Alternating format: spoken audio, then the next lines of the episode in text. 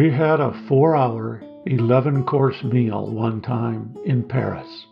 I recall disappointment when the first course arrived, and it was just this little twisted morsel of something on a plate with some sauce. Little did I realize that by the time the evening ended, I would be absolutely stuffed and dizzy with appreciation of combinations of taste. The ambiance, food, wine, and conversation blended into the perfect evening. This is Retirement Talk. I'm Del Lowry. My wife was attending three weekly sessions at La Varenne School of Cooking in Paris.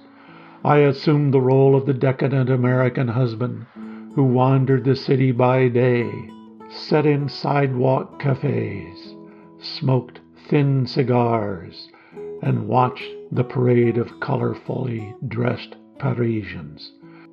I was invited to join the chefs and students for an evening feast at a carefully chosen restaurant at least once a week. What a life! One thing about retirement the appreciation of food accelerates. We can enjoy the growing the planning, the cooking, the colors, and the eating. We have time. It brings to mind the cliche about no one going to their grave wishing they had worked one more day in the office. I should guess that many people may go to their grave thinking of the food they have grown, they have eaten, and wishing for more. It's easy to remember the traditional feast that used to bless us on holidays. We all had time then, even when we were working. We made time for the big dinner. We made time for the trip to our grandparents.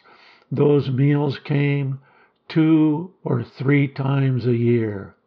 Not nearly enough. We had to rush to prepare them rush to eat them, and rush to get home to prepare for the coming work week. Retirement opens another door.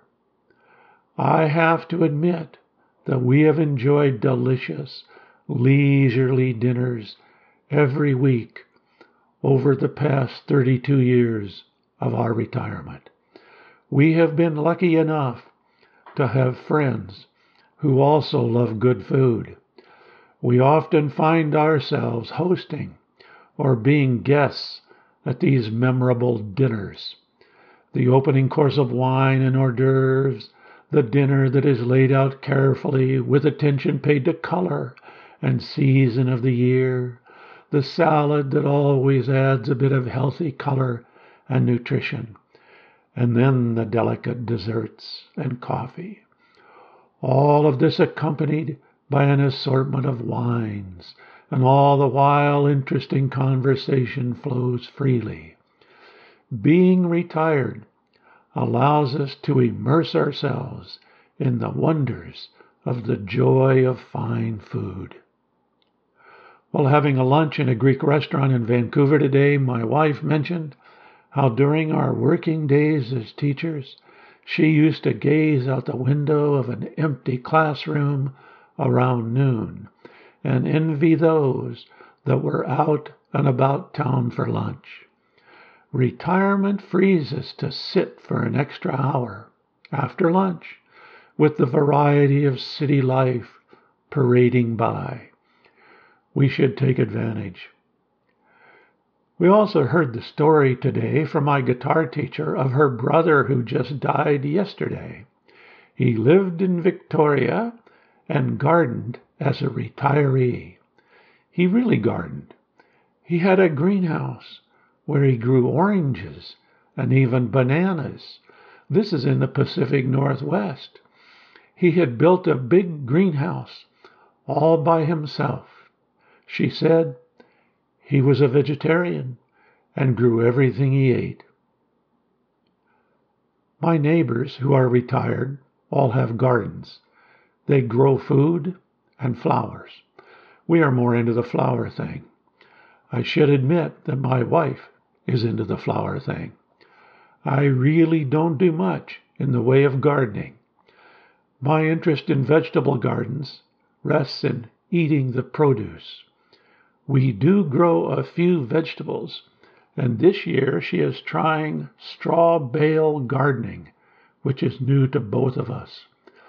The local farmers market provides us with fresh vegetables throughout the summer. It not only provides nourishment for the body, but it brings us in contact with neighbors and community members who nourish our soul. Brenda is also the chef in the family. She loves to cook. She has acquired all the tools of the trade over the years and puts them to good use. She also sets a beautiful table of various colored plates, flatware, and glassware. When set, the table always looks like a painting. We even designed and made our own round dining table from walnut several years ago with the help of an expert woodworker. It expands to seat eight comfortably and ten with just a little effort.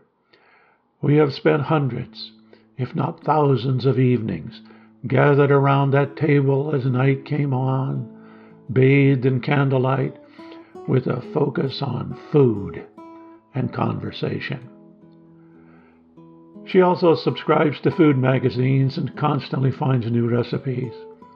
It always amazes me that the dinners from night to night may consist of almost anything.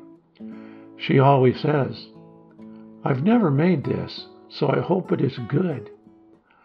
I humbly accept the challenge of trying various new dishes. My contribution to dinner always rests in cleaning up I'm the busser and dishwasher. I love the thoughtless activity accompanied by my favorite music. There's no pressure to finish up so that I can get to bed, so that I can get up early and get to work. Retirement has its advantages. Of course, we do eat to live, but many of us find that living to eat certainly has attraction. We do this for no other reason than enjoyment. It's hard to find fault. We just have to remember to control the quantity. This is Retirement Talk. If you have questions, comments, or suggestions, please contact Del at retirementtalk.org.